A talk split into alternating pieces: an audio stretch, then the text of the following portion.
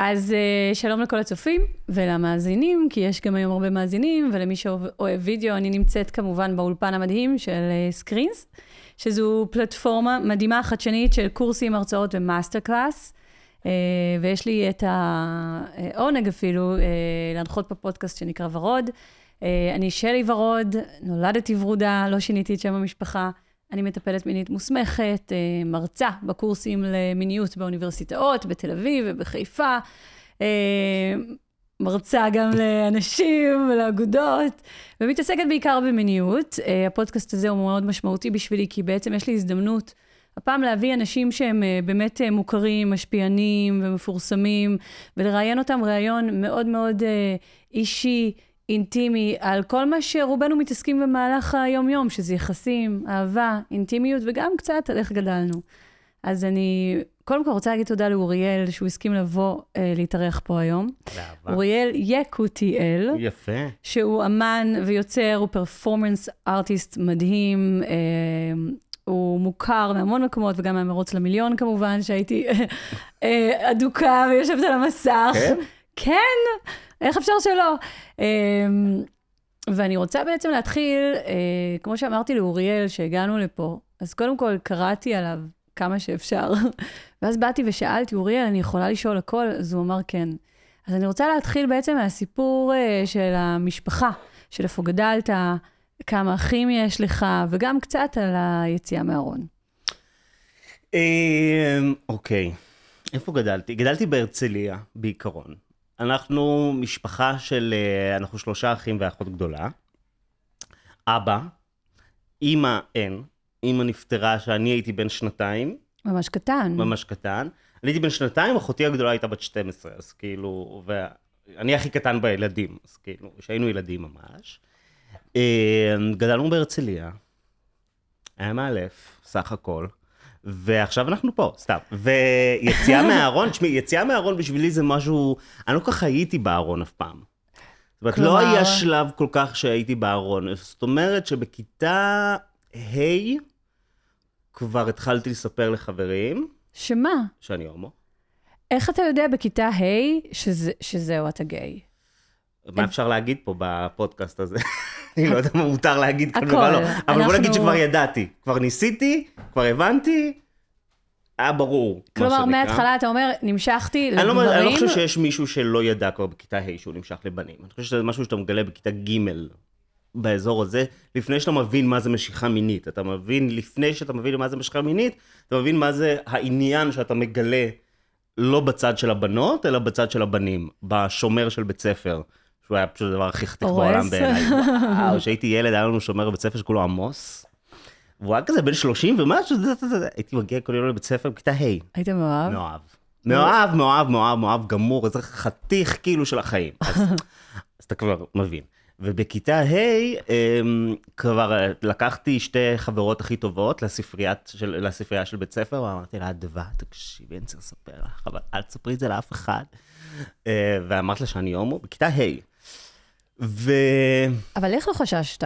כאילו, אתה לא, אנחנו לא גדלים פה בחברה, גם היום ב-2022, עוד רגע שלוש, לא גדלים בחברה שמישהו בא ואומר, בכיתה ה' אני גיי, וכולם יגידו, אה, איזה יופי, נהדר, בקלילות. זה לא, זה לא עובר בקלילות. לא, זה לא עובר לא בקלילות. לא פחדת שזה יצא החוצה, שילדים יתחילו לעשות לך bully ולהתנהג לך לא יפה? אז אני חושב שאני כל, הייתי אה, מגיל ממש ממש ממש קטן, הייתי שונה. הייתי אאוטסיידר מגיל ממש ממש ממש קטן. אני חושב שזה גם חלק מאוד מאוד מאוד משמעותי בזה, זה הלגדול יתום. אוקיי. Okay. זאת אומרת, כבר בכיתה א' כבר הייתי שונה. הייתי הילד שקרה לו משהו, שאין לו אימא, ויודעים את זה, וזה אישו כאילו בבית ספר. Mm-hmm. ומעבר לזה שגם הייתי שונה מבפנים מאוד. זאת אומרת, הייתי שונה בנסיבות חיים שלי, אבל גם בבפנים הייתי כאילו הרבה יותר צבעוני מכולם, הרבה יותר רועש מכולם, הייתי צמא לבמה. שעליתי מהגן לכיתה א', מהגן לכיתה א', בחרו ילד אחד שכאילו יעמוד בטקס של כיתה א' וינחה אותו, ובחרו אותי, כי כאילו כבר הייתי. בכיתה א'. בגן, בין הגן לכיתה א'. אז וואו. כבר שם הייתי כאילו... פרפורמנס. אמ, בעל כורחי קצת, כן? אבל יש בזה משהו שהוא כאילו... גיליתי מאוד מוקדם את הכוח הזה של להופיע ולמשוך אליי אהבה מאנשים. אז הדבר הזה של להיות אאוטסיידר כבר היה.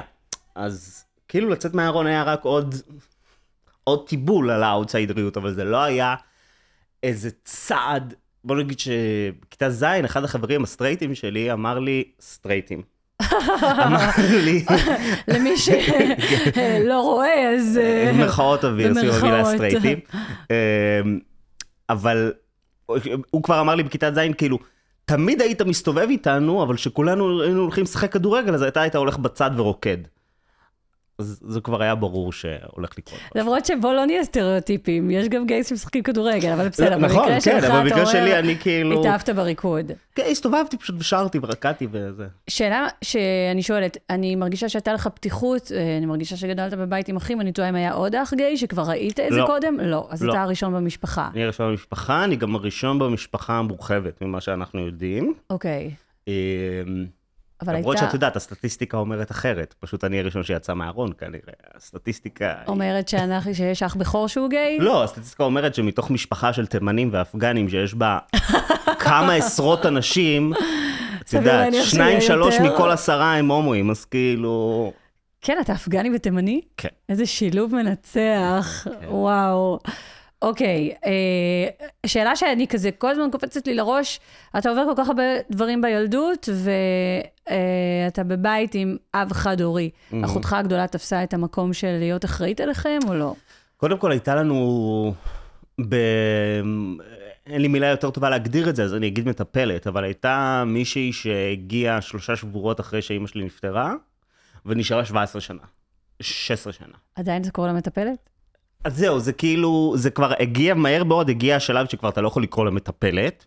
אוקיי. היא כבר נהייתה, היא נהייתה האימא שלי לשנים האלה. וואו. לשנים המאוד קריטיות האלה. אמ, וגם כש, כשאתה יתום מאם, אתה מאוד מאוד בקלות אוסף לך דמויות אמהיות. לנשים יש צורך להיות אמהיות, אז כשהם רואים ילד בלי אימא, הן מתנפלות עליו, וכאילו נותנות את כל האמהיות שיש בהן, וזה... אז את יודעת, הבת זוג של אבא, והדודה הזאת, והדודה הזאת, והאחותי הגדולה, והמטפלת, והדודה, אז היה לך שפע של אימהות אז זה היה אה, שפע, מחליפות. כמובן שזה זה לא זה חוויה. אחרת, כאילו. אמ, אבל הייתה דמות אימהית מאוד מאוד מאוד יציבה כל השנים עד, אה, עד שהתגייסתי בעצם. אז כאילו, היה שם מישהי שמילאה את המקום, כולל להגיע לאספות הורים, אה, וואו. וזה, כן. ממש. כן, כן, כן, לגמרי. אה, איך אבא הגיב? כשיצאתי מהארון, כן. הוא היה סבבה לגמרי, הוא גם היה האחרון לדעת. זה תמיד האבא האחרון, אתה יודע? לא משנה כן. עם מי אני, את נכון. מי אני מראיינת, עם מי אני מדברת, עובדת בקליניקה, יש איזה פחד עצום לדבר עם אבא על זה. אני חושב שגם יש... אה, את יודעת, עם אחותי, נגיד, הייתי צריך ללכת צעד אחד והיא הלכה עשר צעדים. הבנתי. עם האבא, זה לא, עד שאתה לא מרביץ לו בראש, הלו, ממוש, אני הומו, הוא לא מבין. אז זה היה, אז הוא היה האחרון לדעת שהייתי בכיתה ט' או משהו כזה, גם לא, לא מאוחר. אמ, והוא היה סבבה עם זה לגמרי, זאת אומרת, זה לקח שיחה אחת עד שהוא היה בסדר עם זה. ואחרי זה הוא לקח אותי ללונדון, לטיול, אני והוא ביחד, זה היה מאוד כיף. אז uh, הוא קיבל אותך מאוד יפה. כן, כן, כן, לגמרי. גם כשהתחלתי לעשות דרג, אמ, רגע, ספוילר, אתה ככה. מביא אותי לדרג, זה החלק הכי מרתק בעיניי. אוקיי, לפני דרג. כן. טוב, באיזה גיל התחלת דרג? תשמעי, התחלתי בבית בגיל 16. אז אולי נסביר מה. זה דרג, טוב? לאנשים שהם לא, לא, כן. לא מבינים את המושג. שאני אסביר מה זה? כן. לפי דעתך. יש, אה, קודם כל המושג הזה השתנה היום. אה, כשאני התחלתי לעשות, זה היה משהו שהוא הרבה יותר קשור ל-female impersonation, כאילו ממש לחיקוי נשי. אני לא רואה דראג ככה, אני רואה דראג ככל סוג של אומנות פרפורמנס שמערבת מגדר בפרפורמנס, שהמגדר הוא חלק מה statement שלך בפרפורמנס. לפי מה שאני הבנתי, אתה הראשון בארץ אולי אפילו, שעשה drag ונשאר עם שפם. כלומר, לא... אה, כן, לא יודע אם אני הראשון בארץ, הראשון אוקיי. שזה, כאילו, את יודעת, שזה עשה משהו אחר. זכיר שכאילו תפס כזה. אבל גם אני קיבלתי השראה מהרבה gender bending, queens או kings, או... זאת אומרת, תמיד היה את העולם הזה של... אמ, דרג כשלעצמו חיקוי נשי, מהמם. הוא לא כזה מעניין אותי. כי אוקיי. כאילו, אוקיי, ו? אז אתה אישה, ו? ואז מה? כאילו, מה הפואנטה שלך פה? מה אתה מנסה להגיד? אמ, אני, כשאני התחלתי לעשות דרג, הושפעתי מדרג קווינס אמיתיות שעושות כאילו דרג. בישראל או בחו"ל? בישראל, בחו"ל, את יודעת מה, הקונספט שיש לי של התפיסה של הדבר הזה, זה היה גם לפני דרג רייס, לפני התוכנית של רופול. כן, אז כאילו זה וואו. היה לפני שהעולם החליט שדרג זה דבר לגיטימי ומקובל ואוהבים ויש בזה כסף ויש בזה, כשאני התחלתי לעשות דרג, זה לא רק שלא היה בזה כסף, זה שעל כל הופעה, בסופו של דבר אני הייתי משלם מכיסי כדי להופיע. באמת? כי היו משלמים לי 500 שקל מהמועדון. אבל אחותך קיבלה במה, אז היא הולכת והיא קונה תלבושות, והיא משלמת לרקדנים, והיא עושה חזרות, ונצנצים. מפה לשם הייתי מוציא אלף שקל כדי לבוא להופיע. היום שעושים דרג זה כבר, יש איזה מעמד ויש איזה... אני זוכר גם את השנים האלה בעיר, שכאילו הדרגיסטיות הוותיקות יותר התחילו ללכלך עליי, שמה הוא מבקש 2,000 שקל להופעה, ומי הוא חושב שהוא, ואנחנו מקבלות רק 500. היום דרג הגיע לאיזשהו מעמד של לגיטימיות, שכשאני התחלתי, ממש, ממש, ממש, ממש לא היה קיים. היה לא לגיטימי, היה לא מושך. זאת אומרת, הומואים ראו שאתה עושה דרג, לקחו ממך עשר צעדים אחורה. אז לא יכולת לייצר זוגיות? זה מה שאתה אומר? כן. אה, או, אה, לא יודע אם. אני באמת מאשים את זה בזה, אבל בין היתר. עד היום, בחורים הומואים שאני פונה אליהם. אצל חצי מהם יש קודם כל את החומה הזאת של רגע, מה, את הדרגיסטית, את נשית, את זה. כלומר, וזה העניין שמעניין אותי ומרתק אותי לגביך. יש פה איזה בלבול, אני שומעת שאפילו בקרב הקהילה הגאה, אתה אומר, גם ההומואים לא, לא קולטים שאני, הנראות שלך ככה, כמו שאני רואה Mhm. אותך נקי, גבר-גבר. חתיך כזה, שרירי, אה, כן. אה, כי יש הרבה שיער, שחור. אפגני, מאמין. אה, מהמם. פורץ. ואז אתה בא פתאום, ואתה הופך להיות אישה, עדיין עם השפם, אני אומרת, כן. כי יש פה איזה משהו מגדרי מאוד מעניין. אמ, ואז אתה אומר, גם הקהילה, הם כאילו, לא, זה נשי. תשמעי, הקהילה ההומואית היא. מאוד מאוד מאוד הומופובית. מאוד אוקיי, הומופובית. את זה אתה חייב להסביר. זה כמו איך שהקהילה הנשית- הקהילה הגייז, ההומואית, היא הומופובית. זה כמו שרו- שהקהילה הנשית, בחלקה הגדול, היא מאוד מאוד שוביניסטית ומיזוגנית. מאוד. מהמם. אה, אנחנו, אתה מפנים את הדיכוי, שאתה גדל בתוך סביבה שאומרת לך מגיל אפס שאתה פחות טוב, שהסממנים הנשיים הם סממנים של חולשה, של אה, אה, אתה לא גבר, שיש איזשהו ערך ב... סבבה, תהיה הומו, אבל שתהיה גבר גבר, שתצא לרחוב, שכאילו, אל, ת, אל תביך אותנו, אל תדבר בלשון אישה. אז אה, את הדיכוי הזה, כהומואים, אנחנו מפנימים, ואנחנו רוצים להיות מה, כאילו הומו במיטתך ואדם בצאתך. אני לא מאמין בזה. אה, במה אתה מאמין? אני מאמין שהקונספט הזה, המגדרי, הוא כאילו, חבר'ה, זה שטויות. אתם מאמינים. במבנים חברתיים שבנו לנו במשך אלפי שנים, ודי, זה כל כך...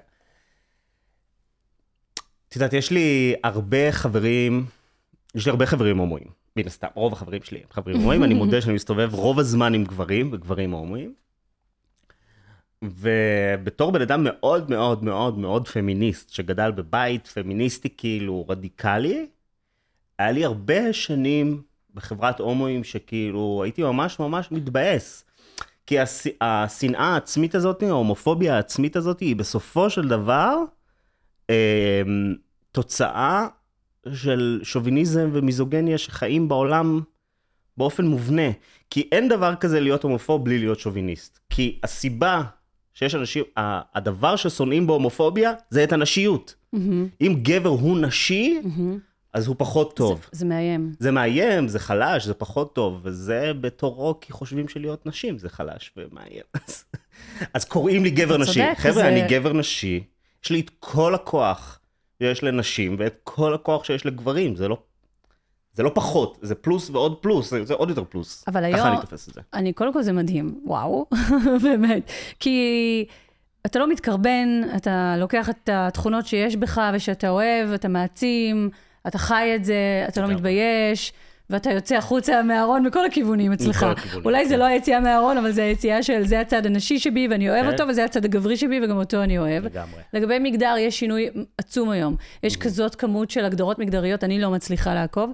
אמ, גם אני לא תמיד, ויש היום אה, את ה... אפשר לקרוא לזה מובמנט החדש של they. זה לא היא ושי, זה they, כן. זה אנחנו. כשבן אדם אחד קורא לעצמו גם... יש לי בעיה בעיקר דקדוקית עם. המילה הזאת. הבעיה שלי. היא אך ורק דקדוקית. אני ממש בעד לשון פנייה שהוא לא ממוגדר. ממש ממש ממש בעד. פשוט, מבחינת גרמר, זה לא הגיוני. איך אני אומרת, גם באנגלית זה יותר קל קצת, אין להם שהיא ושי, כאילו, לא אבל- כמו אבל בעברית שהכל באנגלית זה זכר הרבה יותר ונקבה. גם, אצל היום בארצות הברית זה כבר הרבה יותר מקובל הקונספט הזה של they. נכון. ואני כל הזמן מתבלבל. לא, אני מתבלבל כי כאילו אני שומע משפט ואני לא מבין אם התכוונו, התכוונו לי יחיד או רבים. אז במובן הזה יש לי בעיה דקדוקית, הייתי שמח שהיו מוצאים מושג חדש ללשון פנייה לא ממוגדרת, שהיא לא לשון פנייה רבים שכבר קיימת. למה נכון. שכבר קיים, המילה קיימת, חבר'ה, אי אפשר פשוט להוסיף לה עוד משמעות. תאר לך לטפל ככה, אני וואו. לפעמים יוצאת כל יש כך... לך? ארוך- יש לך מטופלים שהם יש כאילו- לי מטופלים ואיך אומרים שמב- בעברית הם? את אומרת הם? או שמבקשים ממני להשתמש גם בזכר וגם בנקבה. עכשיו, זה בדיוק מה שנג... זה בדיוק הנקודה. זה המוח שלי שכל כך מכוות כן. לחשוב, אתה או יחיד או את, רבים, כן. מאוד מתבלבל. עכשיו, יש גם אנשים שנראים בין לב... לבחור לבחורה, ולא מגדירים את עצמם. זה נהדר, אבל תנו לי מושג אחר. כן. המוח שלי השתגע, יצאתי עם סחרחורת, ובסוף אה, ויתרו לי ואמרו לי, טוב, תבחרי אחד כן, או אז אחת. אני, ה- הפתרון שלי בדרך כלל אה, זה פשוט לקרוא, לדבר לכולם בלשון נקבה. זה עובד. אה, הבעיה היא שכשיש לי חברים שהם טרנס-מן, שהם כאילו גברים טרנסים, שהם נולדו נקבות ועשו ש... אה, שינוי מגדר, ואז לדבר להם בלשון נקבה זה מעליב, אז זה לא לגיטימי. כי, אבל- כי אבל- היא, אבל- היא, לא, הוא- מגדיר את עצמו גבר היום. הבנתי, הבנתי. ואז זה מעליב. אז יש לי כמה אה, חברים שמורים בטלפון כן. עם השם פרטי, ואז רשום זכר ליד, כדי שכל פעם שהם יתקשרו אני אזכור לפנות אליהם בלשון זכר, כי אין אצלי הרבה לשון זכר, זה לא קורית לי הרבה. אה, עכשיו שעשינו קצת סדר כן. לכל הטרמינולוגיה, אני, תקראו לי איך שבא לכם. הוא, היא, הם, אין הכל אצלך... מקובל. אני רוצה לשאול אותך קצת על אהבה. כן. חוץ מהשומר החתיך והמדהים כן. שכבר אני יכולה. לא, לא, הוא היה השיא של? חיי. כן, לא, גם- אה, חשוב לי גם לציין, ואני תמיד אומרת, להיות גיי זה לא רק להימשך מינית לעוד בן אדם, אה, זה גם להתאהב מבחינה רומנטית. זה באמת להיות גיי. כי מבחינה מיניות אנחנו יכולים להיות פלואידים, כלומר, אנחנו יכולים לשכב לפעמים, יש אנשים שיכולים באמת, אוקיי, הם אוהבים את ההגדרה של ביי, אבל חלק לא אוהבים הגדרות. יכולים לשכב עם אה, אישה, עם נקבה, עם they, עם כן. הכל. אבל אה, זה אומר שמבחינה מינית יש פה אה, משיכה מאוד חזקה, והנאה והעצמה, אוקיי? אה, האהבה, ההתאהבות, הרומנטיקה, זה מה שבעצם אומרים שבאמת אפשר להגדיר, בן אדם יכול להגדיר את עצמו אם הוא גיי או לא. מעניין. לא חשבתי על זה אף פעם, אוקיי. זהו, הרבה לא חושבים, הרבה מתייחסים ל... רק מהמקום המיני, אבל יש פה את כל המקום הרגשי בעצם. כן. אה, ופה אני רוצה לשאול, את מי אתה מגדיר כאהבה ראשונה, חזקה, עוצמתית? אמ, אין לי. אין לי. הכלב שלי הוא האהבה הראשונה שלי, שאימצתי אותו לפני שנתיים. אוי, חמוד. אבל אה, חוץ מזה, אני הייתי כל חיי א-זוגי לחלוטין, מה זה אומר הזוגי? שזה אומר שאף פעם לא הייתי בזוגיות. זה אומר שאף פעם לא הייתי בדייט רביעי עם מישהו. לא הגעתי לשלב הזה שיוצאים יותר מפעמיים שלוש. עם אף אחד? בחיים. עכשיו, היו לי קראשים, היו לי דברים שהם נראים לך כמו אהבה, אבל זה חד צדדי, אז זה לא באמת, כאילו. זה. אמ, אבל חוץ מזה, לא היה לי שום מערכת יחסים זוגית. אז במובן הזה, אני די מפגר, אני חייב להגיד. אתה מתכוון שאתה מעוכב, אה, או late כן, bloomer. מפגר ואז כן. פיגור בזמנים. לא, לא, אני מבינה. אבל עכשיו יש לי אלף שאלות. כן, או, או, הנה, תפסתי עכשיו מטפלת שאמרתי לה שלא... או. הסתבכת. יאללה, תני, שלי ורוד, מאמי! השאלה הראשונה, מתחילים? מוכן? תתרכז. אתה רוצה זוגיות או לא רוצה זוגיות? מאוד. כי יש אנשים שסינגלים, או לא, מבחירה, מה שנקרא. לא, לא מבחירה. אז אתה כן רוצה... מדפיקות. לא מבחירה, מדפיקות, ממחלות נפש. אוקיי, אה, אבל בעצם לא התנסית אף פעם בזוגיות. אז אתה לא באמת יודע מה זה אומר. אני אגיד לך דבר כזה. אני בן אדם שכנראה יש לו הפר- אה, חרדות נטישה קשות. לא כנראה, זה פחד מאינטימיות, כן. כן, זה ברור גם, את יודעת. גם כשלמדתי את זה לפסיכולוג שלי, לא הייתי בשוק, בוא נגיד זה ככה. בסדר, אה, הגיוני. גם החרדות נטישה שלי הם כאלה ש...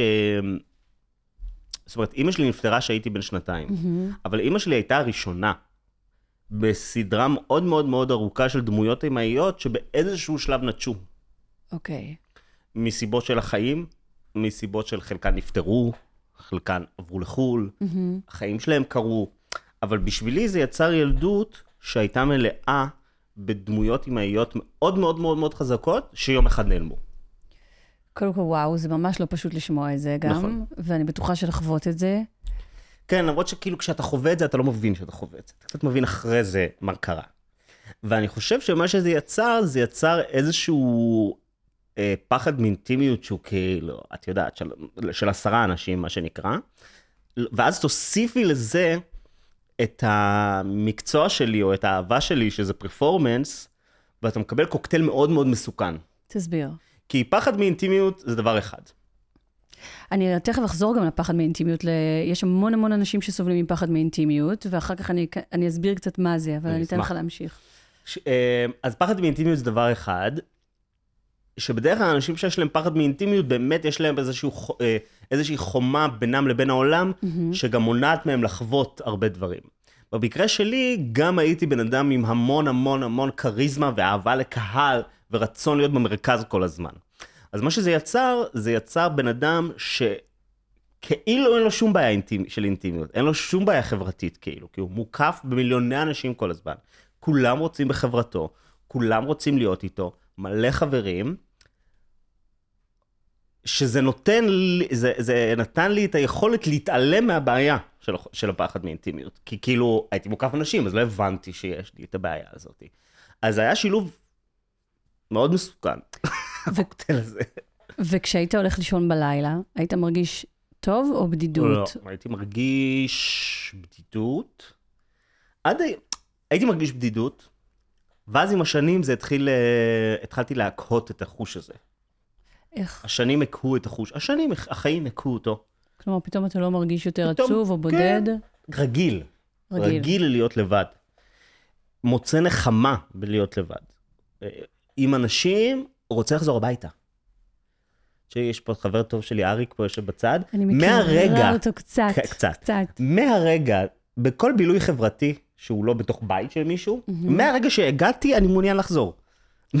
נחתי בחו"ל, אני מסתכל על השעון, מתי הטיסה חזרה הביתה? אבל מה קרה? אוהב את הבית, אוהב את המיטה, אוהב את השקט, אוהב להיות לבד, אוהב בלי רעש. עכשיו, איזה מהפך. ברור, לא, זה תמיד היה ככה. גם כן? כשהייתי הכי כאילו הולך לבמות, זה מיליוני הבנתי. אנשים, טה, טה, נגמר, הביתה. הביתה ולא לדבר איתי שלושה ימים. אני צריך לצבור חזרה את כל האנרגיות שנתתי לעם, אני צריך שיגיעו אליי בחזרה.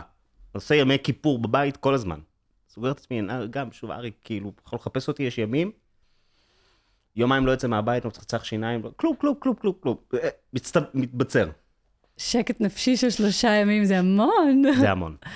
אה, אני אחזור רגע לפחד מאינטימיות. נגעת בנקודה מאוד רגישה שהיא מאוד עכשווית. המון המון נשים וגברים, יש להם פחד מאינטימיות, אבל אנשים לא מבינים מה זה. אתה ממש אה, הסברת... אני גם לא יודע מה זה לגמרי, אז אני אשמח לשמוע. אני חושבת שאתה דווקא הסברת את זה מאוד מאוד נכון. הרבה פעמים כשדמות מאוד מהותית אה, נעלמת לנו מהחיים, אה, בין אם זה הורה, בין אם זה בעקבות אה, פטירה, בין אם זה אנשים משמעותיים אחרים שנכנסו ויצאו לנו מהחיים, יש לנו פחד.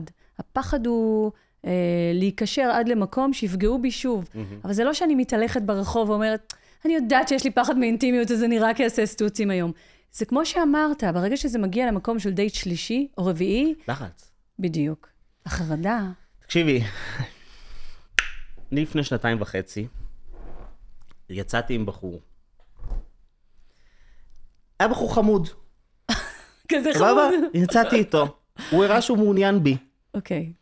דיברנו, נפגשנו לדייט, נשקנו, היה כיף. חזרתי הביתה. התקף חרדה וואו. של ארבעה ימים, שאני עובר בין בכי היסטרי, מכלום, כלום, לא קורה כלום. בוכה היסטרי בבית, לבין לא רוצה לשמוע אותו יותר, ובין זה וזה, ברמה שהתקשרתי לפסיכולוג שלי, שאני לא רואה אותו כבר כמה שנים, כאילו אני כבר לא בטיפול כמה שנים, ואמרתי לו, תקשיב, מת העולם, אני וואו. עכשיו צריך להיפגש איתך.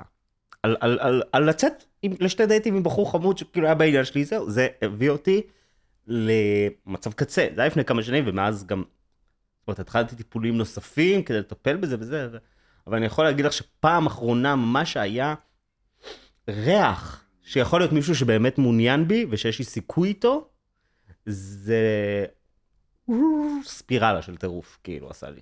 ממש. זהו, אתה אומר כביכול לא היה כלום, אבל קרה משהו. כן. קרה אפילו בלב. קרה, זה כל כך הבהיל אותך, וואו. נכנסת להתקף חרדה בשנייה שהגעת. הביתה. ואז החברים שלי אמרו לי כל הזמן, נו, אוריאל, אתה צריך להיות שחרר, תראה כאילו, תראה לו שזה לא אכפת לך, ותהיה קליל, תהיה קליל, תהיה קליל. אז אמרתי את זה לפסיכולוג שלי, והוא אמר לי, אוריאל, אין דבר כזה, תהיה קליל. איך תהיה קליל? אתה לא תהיה קליל.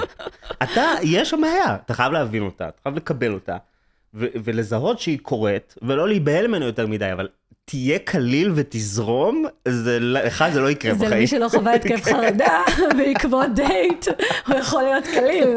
אבל מי שחווה יודע שמפה ולקלילות אין קשר. התחלתי ציפרלקס מאז. אוקיי, זה זה הקלילות כבר. זה היה כזה. מפה זה יותר קל. נכון. אה, ראית אותו עוד?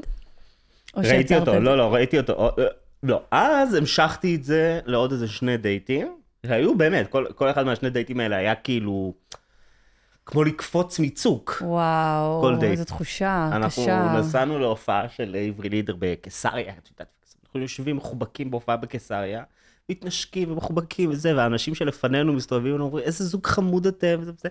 בשעה הזאת של ההופעה, אמרתי, זהו, זה בעלי. סיימתי. נגמר.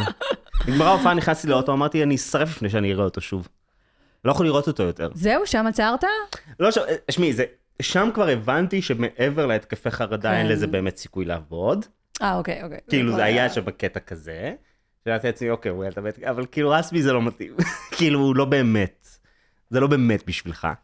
אמ, אבל מאז ועד היום אני שומעת שבעצם יצאת שוב עדיין רק לדייט מאז- אחד, שתיים, שלוש. גם מאז, מאז ועד היום היה קורונה, פחות או יותר. ובשלוש וואו. שנים האחרונות, סגרתי את הבסטה.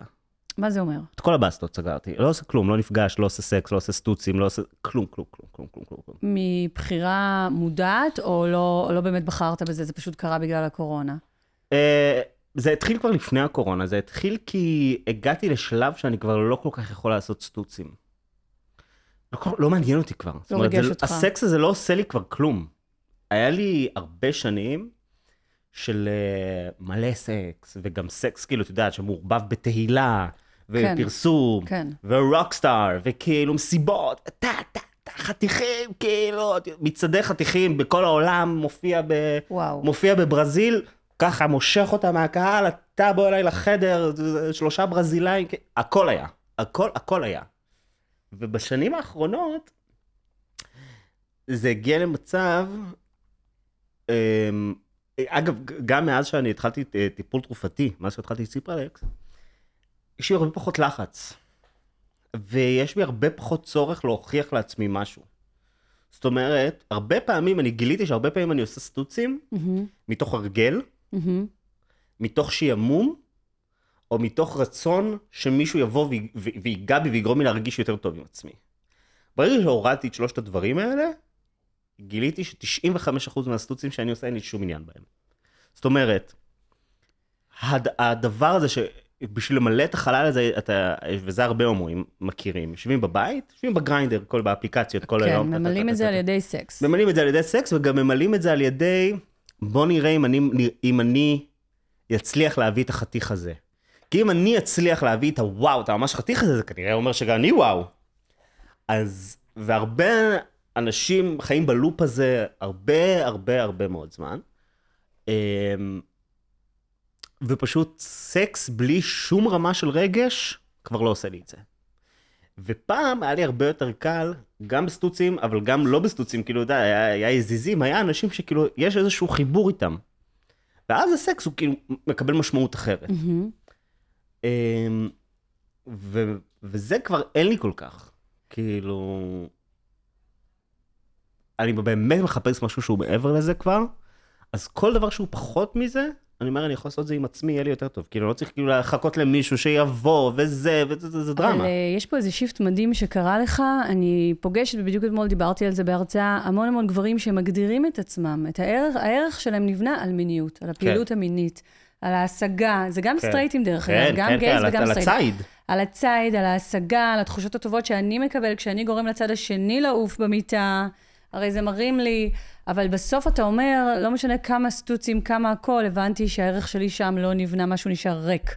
לגמרי. בסוף זה לא ממלא. זה מאוד פרפורמטיבי. אני הייתי תקוע הרבה שנים בסקס פרפורמטיבי. זאת אומרת, ממש סקס מופיע במיטה. של מה אני צריך לעשות כדי לגרום לא לעוף. מה אני צריך לעשות כדי שהוא ישתגע ויגיד, וואו, זה הסקס הכי טוב שהיה לי. לא מה הכי יגרום לי להנאה. כן. וכשהייתי עושה את, את, את הפרפורמנס הזה, אם הוא רצה שאני אהיה גברי, אז פתאום נהייתי הכי גבר. אם הוא רצה שיהיה נשי, פתאום נהייתי חתלתולה במיטה. זאת אומרת, אתה יכול כאילו... והייתי תופס את, ה, את הפרפורמנס וכאילו מספק אותם. אה, וברגע שהפסקתי לעשות את זה, אז גיליתי שבשביל שבאמת אני ארגיש טוב לגבי סקס, הבן אדם צריך לעניין אותי. כאילו, וואו. וזה, חיבור אחר. כן, זה הרבה יותר קשה להגיע אליו. אז באמת, כאילו, די נגמלתי, ואני חייב להגיד שזה לא רע. זה קצת נחמד אפילו. אמ, אני רוצה להגיע איתך, בגלל שדיברנו על הרבה סטוצים וגברים והיכרויות, על עוד נושא שהוא מאוד uh, פגיע ורגיש, ושמעתי אותך קצת מדבר עליו, שזה פגיעות והטרדות מיניות בקרב הקהילה הגאה. Uh, בעקבות ה-MeToo וה-Post-MeToo, אז היו המון המון, uh, מה שנקרא, וידויים של נשים בכל העולם, ועדיין יש המון. Uh, והחלו ממש, אבל בקטנה, בנגיעות, לדבר גם על הקהילה הגאה. Uh, אני לא אשאל אם אתה חווית, כי אני לא... אתה לא חייב לי אה, לספר על זה משהו כזה פה, כן. אבל אני כן מעוניינת לדעת מה אתה רואה, מה אתה מכיר, שומע לגבי הקהילה, אה, לגבי הטרדות מיניות, עד כמה זה שכיח. כי יש שם גם בלבול, אני חייבת להגיד, כי כביכול הקהילה מאוד מינית, מאוד משוחררת, ואני חושבת שזה מייצר המון המון בלבול. אני חושב כמה דברים על זה. קודם כל, אני חושב שיש הבדל משמעותי. זאת אומרת, אם אנחנו מדברים על קונספט של פגיעות מיניות תחת המבנה החברתי הקיים, אז למעשה אנחנו מדברים על מאזן הכוח הלא הגיוני בין גברים לנשים. אנחנו מדברים על סיטואציה שבה המין הגברי הרבה הרבה הרבה יותר חזק מהמין הנשי, מכל הבחינות, מבחינת אכיפה, מבחינת כסף, מכל הבחינות. אה, וזה גורם לאימבלנס כזה שהרבה יותר קל לנצל את הכוח הזה לרעה. על נשים. מן הסתם בתוך הקהילה ההומואית יש את זה פחות, כי יש פחות הפרשי כוח. אה, זאת אומרת, גבר מול גבר שמעיד במשטרה, יש לזה אותו ערך. מאשר שאישה מול גבר מעידה במשטרה, לגבר יש יותר ערך. לדוגמה. באופן היסטורי לפחות. אז יש משהו בתוך הקהילה הגברית שמראש, במובנה שלו, יש בו פחות חוסר איזון של לקוחות. אה, והקהילה שלנו היא מאוד מינית גם, אני אגיד, להגיד על הקהילה מאוד מינית זה נכון, זאת אומרת, היא מאוד מינית בסיטואציות המיניות שלה. הולכים למסיבות, באומן כן. 17 וזה וזה וזה, אז זה מאוד מאוד מאוד מיני. אה, בוודאי שזה קיים. הטרדות מיניות ותקיפות מיניות קיימות בכל מקום, בכ- בכל אוכלוסייה, בכל מקום. אני כן אגיד שה... אני לא חושב שאתה יכול להרשות לעצמך להיות בן אדם במאה ה-21, אוקיי? שיחול שינוי כל כך גדול, בלי שאתה תשב ותעשה חשבון נפש עם עצמך על איפה זה פוגש אותך. אני לא חושב שיש אופציה כזאת. אם אתה גבר בעולם שאנחנו חיים בו כיום, ולא עשית עדיין חשבון נפש עם עצמך, ועל איך שחונכת, ועל איך שאתה מדבר, ועל איך שאתה מתנהג, אתה לא בסדר. וואו. חד וחלק. גם אני, במיוחד שהייתי מפורסם, שהייתי מסתובב באריסה, הליין מסיבות שהיה לנו בש... בשנה ששודר המרוץ למיליון, וכאילו, תראו, נכנס למסיבה ווידאוים שלי על כל המסכים, כאילו, וואו. 12 מטר גובה, ותור, תור מאחורי העמדה שלי של גברים חתיכים שרק רוצים לבוא להצטלם איתי ולגעת בי ולקחת אותי לשירותים. תור. בתקופה הזאת, הכוח, אה, אין פה עניין. מבלבל על 100. שלחתי ידיים שלא הייתי צריך לשלוח, שלחתי הודעות שלא הייתי צריך לשלוח, התנהגתי כמו שלא הייתי צריך להתנהג, הכל עשיתי. אמנם לא, את יודעת, עברתי איזשהו גבול שלא אמורים לעבור, אבל אין לזה משמעות. אומרת, אתה לא צריך להיות אנס כדי להגיד, אוקיי, הייתי לא בסדר. אתה לא צריך להגיע לשם. אנחנו צריכים לעצור את זה 20 צעדים אחורה. זה לא עניין אם אנסת מישהי או פגעת בה, העניין הוא איך אתה מתנהג גם ביום יום שלך. המיני אינטראקציות הקטנות האלה, שהן באות ממקום של אה, כוח מול מקום של כבוד. אמ, אז אני חושב שבטח, בטח בתוך, אני יכול להגיד לך על עצמי שאני עשיתי שינוי מאוד משמעותי בחיים שלי. אמ, אני לא יודע, זאת אומרת, אני גם התבגרתי פשוט, וכאילו, הפסקתי להיות בן 25, הייתי פעם, שבן 25 אתה טמבל פשוט, אבל... כאילו, יש, בוודאי, יש איזה שינוי שאתה חייב להבין, שכאילו, הדברים הם לא לגיטימיים כמו שהם היו, וזה, וזה, וזה מצוין, אסור שהם יהיו לגיטימיים כמו שהם היו, כי אה, לא היה שום גבולות. אז אני חושב שבתוך הקהילה הגאה, זה ממש לא כמו בקהילה הסטרייטית, ואני גם חושב שזה טוב שזה לא כמו בקהילה הסטרייטית. Mm-hmm. יש משהו בקהילה ההומואית בעיקר, שגבר ועוד גבר שווה סקס, אין איך להפוך את זה יותר מדי. Mm-hmm. כאילו, גם אני מדבר פה בהכללות מאוד רציניות, אבל אפשר להסתכל על הקהילה ההומואית. שני בחורים מכירים, תוך שלוש דקות הם שוכבים, אוקיי? וכאילו, תוך שבוע הם כבר עוברים למישהו אחר, או אם הם ביחד יותר משלושה חודשים, הם פותחים את המערכת יחסים, כאילו. למערכת יחסים לא אפלטונית, שזה מאוד נפוץ בקהילה הגאה. עשית לי הרמה להנחתה. אצל לסביות, הן מכירות, אחרי שלושה ימים עוברות לגור ביחד, מביאות ילד, ולא רואות יותר אף, אישה בחיים. בשיא כאילו. הכללה, כן. כן, אבל, זה גם נכון, זה בשיא הכללה, אבל זה גם נכון. אני מסכימה איתך שזה גם נכון. אני כן רוצה לגעת בעוד נקודה מאוד uh, רגישה לגבי הקהילה. כמו שאמרת, שלוש דקות נכנסים למיטה. כן. עד כמה זה שכיח הפרעות בתפקוד המיני? תכף אני אגיד uh, למה אני מתכוונת, או שאתה כבר יודע. אני פשוט עובדת עם לא מעט... גברים מהקהילה הגאה, ווואו, אה, הם רוצים למות. אם כן. הזקפה לא עולה ויש חרדת ביצוע, אם אני גומר מהר, הם, הם רוצים למות. כי אני חושב שכל כך הרבה הומואים עושים סקס סתם, שהם mm. לא רוצים לעשות. Oh. הם עושים סקס כי משעמם להם, כי הם לבד בבית, כי הם רגילים. אז אתה אומר, זה לא מפתיע ש... כי מה עושים? ש... נכנסים ש... לגריינדר בערב. בלי שום סיבה, בלי שום רצון. אף אחד לא מספיק חרמן כדי לשכב עם גבר אחר שלוש פעמים ביום. אין מישהו כזה, את לא תמכרי לי את זה. אני מכיר חברים שלי, שהיה להם הפרעות של uh, התמכרות. Mm-hmm. שתיים ביום זה התמכרות. שני גברים שונים ביום, כל יום, זה בעיה. עכשיו, לא בעיה, סבבה, אני גם מכור לדברים, אני לא בא להטיף לאף אחד פה, אני כן. עשר כן. ג'וינטים ביום, זה גם בעיה. אבל מישהו ש... גברים שעושים כל כך הרבה סקס, זה, זה התמכרות לכל דבר, וזה מן הסתם מכסה על משהו, כאילו. אז אני חושב שבעיות בתפקוד המיני, גם לי היו. בעיות בתפקוד המיני, עד שהפסקתי פשוט לעשות כאילו סקס שלא בא לי, ואז כשאתה שוכב רק עם אנשים שממש בא לך עליהם, הרבה יותר קל לתפקד. אבל כשאתה לא מכיר מישהו, שאין לך מושג מי הוא, שהוא מגיע, ואתה יודע, אולי בתמונות היה נראה חמוד, אבל בסופו של דבר, אחד לאחד, הריחות, הכימיה של הגוף, היא לא מה שראית בתמונות. אני חושב שזה יותר קשה לעשות uh, סקס ככה. עד כמה זה קשה לדבר עם חבר שיש לך בעיה בתפקוד המיני? תשמעי, אני לא כזה דוגמה, okay. אוקיי. כי אני נולדתי בלי פילטרים בפה. אני יכול לדבר איתך על משהו שלא מדברים עליו כל כך הרבה. אוקיי. Okay. את מכירה את הכדור פרופסיה? כן, יפה. בוא נדבר על זה, יאללה. בוא נדבר על זה. וואו. אני וואו. קם כל בוקר... רגע, תסביר קודם כל מה הוא... אני קם כל בוקר ועושה את השילוש הקדוש. פרופסיה, פרפ ו... וציפרלקס. למה כל בוקר?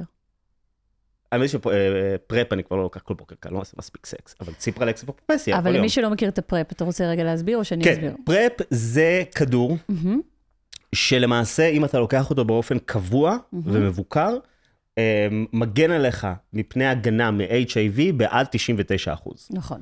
אה, כלומר, לקחת מרשם לקחת מרשם ואתה לוקח אותו כל יום לאורך זמן, זה לא עובד אחרי יום אחד, זה לא כמו פלן בי או כדור אה, יום שאחרי או משהו כזה.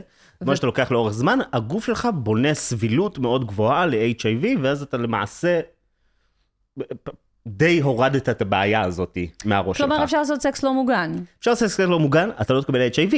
אתה נכון. תקבל אגבת, אתה כן, תקבל... תודה. תקבל אה, זיווה, קלמידיה, שלי כבר יש... אה, לי היה זה, כרטיסייה עם אה, ניקובים כבר במרפאה של הקלמידיה. אני חייבת להגיד שאתה מצחיק אותי היום, אבל זה לא כי הנושאים מצחיקים, זה כי פשוט אתה, לא, הכריזמה שלך וההצגה של הדברים מצחיקה. אצל הומואים בתל אביב, זה בא עם הטריטוריה. מדי פעם, יש קלמידיה, הולכים, מקבלים זריקה בגן מאיר, טק טק טוק, הלכת הביתה עד כן, שעה 11 נגמר בצהריים, זה. כבר עבר. אבל הפרפ באמת הגיע לארץ, זה החל בארצות הברית, וכולם התחילו, כל הקהילה הגאה התחילה לקחת את זה, והורידו את הקונדומים, וזה הגיע לארץ גם בסופה, והתחיל לשטוף. בסופה. נכון, לא מדברים על זה עדיין מספיק, וזה בהחלט קראתי על זה המון, בסופה, ושמעתי וגם על יש זה עם המון. זה עוד בעיה שאני ככה אזרוק לחלל האוויר, שאם מאזינים לזה הומואים, אז תיקחו את זה בחשבון, שמאז שזה קיים, הרבה אומרים שהם לוקחים, אוי, כדי לא לשים קונדום, ובפועל לא לוקחים. אז מה שאני אומר זה שאם אתם רוצים לעשות סקס לא מוגן, מה שחשוב זה שאתם תיקחו את הפ- את הפרפ. פרפ. אם אתה מוגן, אז סבבה, אבל לסמוך על מישהו אחר שאומר לך שהוא על פרפ, לא לסמוך על אף אחד. קצת מזכיר לי את הנשים, אה, עם אותו קטע של. הגלולות, נכון, וגם עם הקונדומים, רק איתך אני שוכב בלי. בסדר. אה, אני מוכר שאלתי משפט פעם, בתל אני, אביב אני כבר... פעם שאלתי את אה, אח שלי הסטרייט, יש לי שתיים, אז אני לא אגיד מי מהם, אמר את זה, אבל הוא אמר לי, בחיים שלי אני לא שמתי קונדום עם בחורה. אמרתי לו, אוקיי, בבקשה. אגב, ועוד משהו שאני אזרוק פה, שבגלל שהמודעות אצל סטרייטים לקונדומים היא כל כך נמוכה, HIV היום מתפשט הרבה יותר מהר אצל סטרייטים מאשר אצל הומואים. הרבה יותר. הוא עקף את איך שזה מתפשט אצל אה, הקהילה הגאה. כי יש אצלנו הרבה יותר חינוך. אה, זה גם משהו שצריך להעלות למודעות בישראל, צריך לה- להביא מחקרים חדשים, להראות תוצאות, זה קצת כזה נעלם כלא היה. באה הקורונה, שמעת כן. עליה? כן. והיא שטפה את העולם בווירוס הקורונה, ומאז כל השאר נעלמו. כל השאר נעלמו, אין-. מחלות אחרות. אבל uh, קיים ועוד שם, אני מדברת על זה המון באינסטגרם, על השמירה ממחלות מין. אני מרגישה שיש חוסר ידע. אף אחד, הם אפילו לא יודעים, אנשים לא יודעים, ואני לא מדברת רק על. הצעירים. איפה בודקים, מה כן. עושים, איך אני אדע וכדומה. Uh, יש נושא אחד שלא שאלתי אותך, וזה מאוד מרתק אותי. אז טבעת יפה יש לך, נו, כן. Oh my gosh, it's from my loved one, it's a Tiffany. באמת? כן. מדהים. זה הגיע אליי ממש לא מזמן לחג האהבה, כמעט עשר שנים ביחד, חיים. תעשו קלוזאפ, חבר'ה. כן. אה, אז אה, דימוי גוף. כן. או. רגע, אני רוצה לסגור את הסיפור של הפרופסיה אה. סליחה, תמשיך. פרופסיה זה כדור שלוקחים נגד הקרחה. אוי, אבל הוא פוגע בזקפה, כן? בגלל זה אנחנו מדברים עליו. ה... ואתה לוקח אותו עם התרופה לחרדה, שגם עלולה לפגוע בחשק המיני, גם את זה לא ציינו. כן? לא ידעתי את זה. אם זה SSRI, אז זה פוגע בחשק המיני, SSRI. כן. ציפרלקס זה SSRI. אה, כן, אז, אז לא כל מי שלוקח ציפרלקס להיכנס לפאניקה עכשיו, זה לא, לא, מהותי אני- לדעת אני- שזה עלול לפגוע, שנייה, אני אגיד את זה, כי אחר כך יש הרבה בלבול, בעוררות, כלומר, בתגובות של הגוף מבחינה מינית, לפעמים Mm. גם בזקפה ולפעמים בהגעה לאורגזמה. יכול בכלל למנוע, ויכול קצת, ויכול גם לא. אז גם פרופסיה עושה את זה, הפרופסיה פוגעת בזקפה, זה ממש ידוע. כן. אבל למה אתה לוקח פרופסיה? כי אני אמות, אני אמות ואגור ברחוב, ולא יהיה לי שקל לשמי לפני שאני אקריח. הנה, אתה מביא אותי לדימוי? גוף. מביא אותי לדימוי גוף. אבל למה אתה צריך? כי אני אוהב שיער מלא. אבל יש לך. יש לי, כי אני לוקח פרופסיה מגיל 26. ואז אני לא אשאל אם ביום שנפלה השערה הראשונה. די, נו. אבל אמורים ליפול לך למעלה "הלו?" מ-100 שערות ביום. לא הרגעת אותו ביום בנושא? שנפלה, שהתחיל להיפתח פה המפרץ, אמרתי עד כאן, חבר'ה. עכשיו תביאו לי את הכדור. אז אתה- ומאז אבל אני יש לוקח. לזה השלכות רציניות ותופעות לוואי. ב- בכבד. Oh אני במעקב. כבד בגלל זה. לא, אני צריכה לדבר איתך אחרי זה לטיפול. לא, לא, לא, אני חייב פרופסיה. וזה באמת פוגע בזיפה. חודש ראשון, אין זקפה. נודל, נודל רך. חודש, הנודל, נו, בוא נעשה קצת אה, קלילות. אחרי חודש, הגוף מתחיל לחזור. עכשיו, להגיד לך שזה אותו דבר כמו התימני שהייתי לפני? לא. אבל לא צריך. אבל זה אולי זה, יותר גם ה... מדי. אולי זה גם ה-drug interaction, יש לך קומבינציה של תרופות שאתה כן. נוטל, בוא נדבר על זה, אנחנו גם בדורות שנותנים לנו תרופה כן. ל-attention deficit disorder, hyperactivity disorder, OCD disorder, דיכאון אה, וחרדה, ויש פה קוקטייל של תרופות.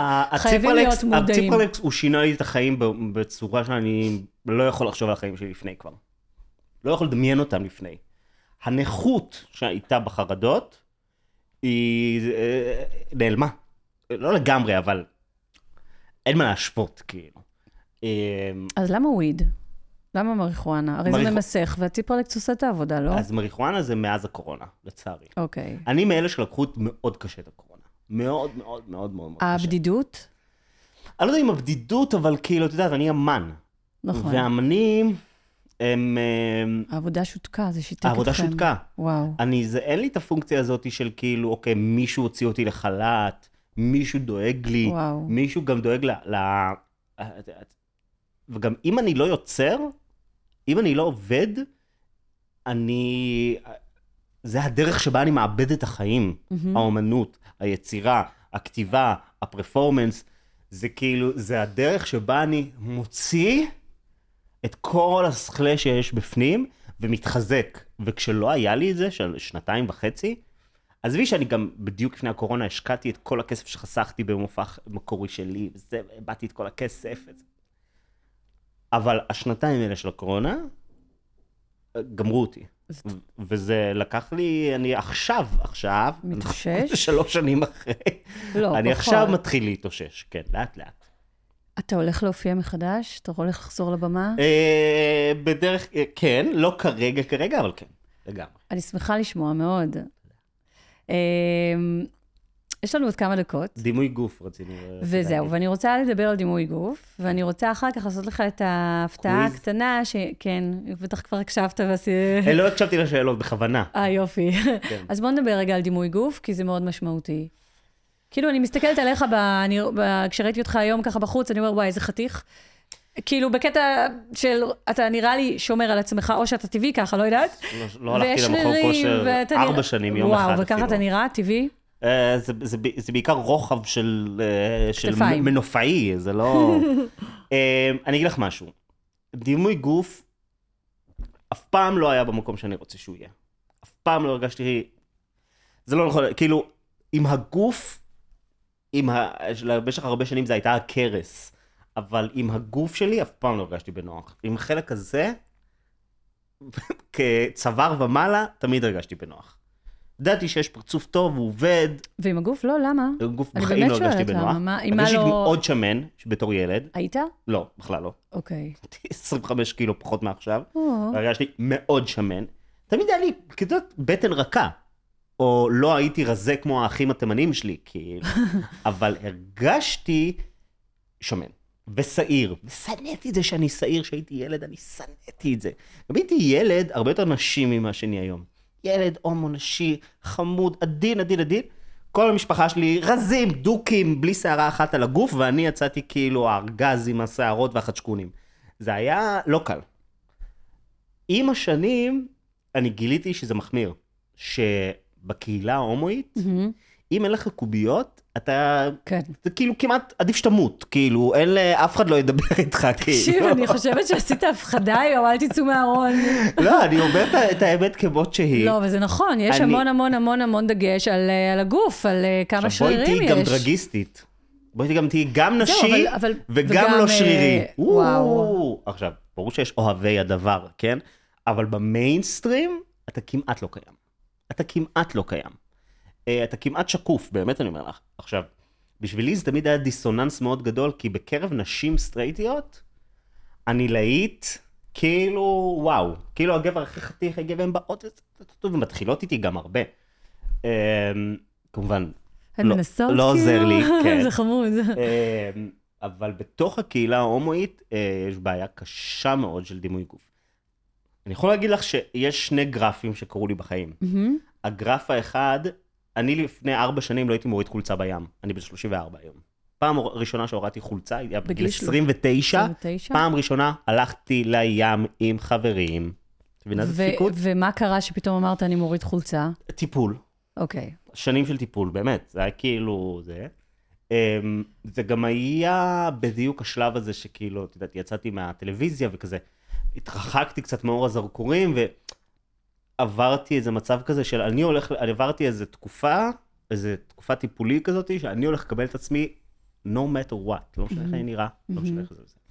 ואז התחיל גרף, אה, שני גרפים הפוכים, גרף אחד של הגוף שלי, ופיזית איך שאני נראה בעיניי הלך וירד, אני נראה פחות ופחות פחות טוב, אבל הביטחון העצמי שלי בגוף שלי הלך ועלה. אז מה שקורה היום זה שאם פעם לא הייתי, פעם שאני הייתי נראה הרבה הרבה יותר טוב, והיה לי גוף והייתי הולך בחול, לא הייתי מעז להוריד חולצה. היום אני כאילו, באמת בתקופה שאני מרגיש כזה אובייקטיבית, כאילו שאני נראה הכי לא טוב שנראיתי, אני מרגיש הרבה יותר בנוח ללכת כאילו חצי ערום ו... אתה פשוט מאפשר לעצמך להיות אתה, כן, זה היה... ולאהוב את עצמך כמו שאתה. זה היה טיפול ב... ב... איך קוראים לזה? שוק תרפי? הי- הלכתי לים פעם אחת ופשוט הורדתי חולצה. וזה היה גם בתקופה שהייתי מוכר, וזה, אנשים הכירו אותי עוד מהמרוץ, כאילו, וכאילו כן. התלהבו גם שהם ראו אותי, אז כן. כאילו כולם הסתכלו עליי, ואני, וואו. בפעמים הראשונות זה היה ממש... אה, היה ו-. ולא קיבלת הערות קשות. קיבלת? קיבלתי. כן? הלכתי ברחוב יום אחד, ומישהי ברחוב, במעבר חצייה, מישהי מסתכלת עליי, וואו, ממש שמנת, אה? ככה? עכשיו, זה, שאתה לא באותה מכיר? תקופה, זו הייתה תקופה שבאמת שמנתי קצת, ובדיוק יצאתי מהמרוץ. אז כל, ה- כל הרחוב הרגיש בנוח, נהגי מונית, אנשים ברחוב, להגיד, להעיר לי ששמנתי, דודות, זה, סבתות של אנשים, שאני לא מכיר. שמנת, אתה נראה פחות טוב, מה זה, בטלוויזיה היית ככה? אתה-" כן, חופשי. מרשים לעצמם, וואו, אה? זה וואו, פשוט... וואו. אין, כשאתה על המסך, אתה אם יוצא אחר אתה כך, אין עובר, פרטיות, אם זהו, זה אתה נגמר. מצליח לשרוד במדינת כן. ישראל את ההערות של הישראלים, כן. אז אתה מוכן אתה- להכל. זהו, זה השוק תרפי הכי טוב שיכול להיות. היו גומרים אותי. אז אם אני עושה חישוב כזה מהיר, המערכת יחסים הכי ארוכה שלך הייתה עם תום במרוץ למיליון. אה, כן, תום היה, אה, איך שרדת את זה, אם אתה לא רגיל ליחסים? תמיד היה לי best friend בז'אנר אוקיי. שלו. מה זה הז'אנר אז שלו? בז'אנר שלו זה כאילו, זה קודם כל אה, מצחיק, כי בדיוק דיברנו על דימוי גוף, אבל זה תמיד היה אה, מאוד מאוד רזים. אהה, יש לי, יש לי איזה משהו עם חבר'ה מאוד מאוד רזים, כי כאילו יש לי איזה קנאה כנראה לא מוסברת שם. מאוד רזה, מאוד נשי, מאוד מצחיק, מאוד uh, קולני, ותמיד היה לי כאילו כזה best friend כזה, כימיה. שהיה, כן, כן, אני מאוד, אה, אני מאוד אוהב אנשים מאוד מאוד צבעוניים. מהמם. כאילו זה ממש כל דבר פחות ממטורף, זה משגע, אותי, קצת משעמם אותי. אה, אז כן, אז עם תום זה היה, הייתה מערכת יחסים ב... שהייתה שנים לפני המרוץ, כן, והמרוץ לא הרס. הרס לגמרי. או, הרס לגמרי. so sorry, כי זה הפך הרס- להיות תחרותי, זה כל כך זה להיות מאית- תחרותי. ממך משהו פחות אה, נעים. לגמרי, וגם זה היה כזה, אני חייב להגיד שזה לא רק המרוץ, זה גם, את יודעת, אה, חיים. אחרי... לא, החיים קרו, וכאילו Mm. התבגרנו קצת, ו... יש דברים שמתאימים לתקופה מסוימת, ואז אתה מתבגר וזה, כל אחד הולך לכיוון שלו. וזה- ובשיא הכנות, אז עכשיו אתה מוכן, אה, קודם כל, אה, וואו, אתה לקוויז? מרתק, ואפילו... מה, כמעט- עברו 40 דקות, אבל אני מדבר אה, בלי כמעט סוף. אה, גרמת לי לבכות באמצע, ממש נחנקתי שם מדמעות לא. באיזה רגע, וממש כמעט עצרתי את ה... כי אף פעם לא חנקו אותי ככה, ואני כזה, תבלעי, תבלעי, תתאמני. כי לא נגעת גם. בי בנקודה אישית, לא נדבר על זה עכשיו. הגדרות. ואותך, אני ממש אה, סקרנית. אני אתחיל מהגדרה ל... אני אומרת מהו גבר, אבל הגדרה לגבר בשבילך. שלך, הגדרה שלך, אסוציאציה, מה שעולה.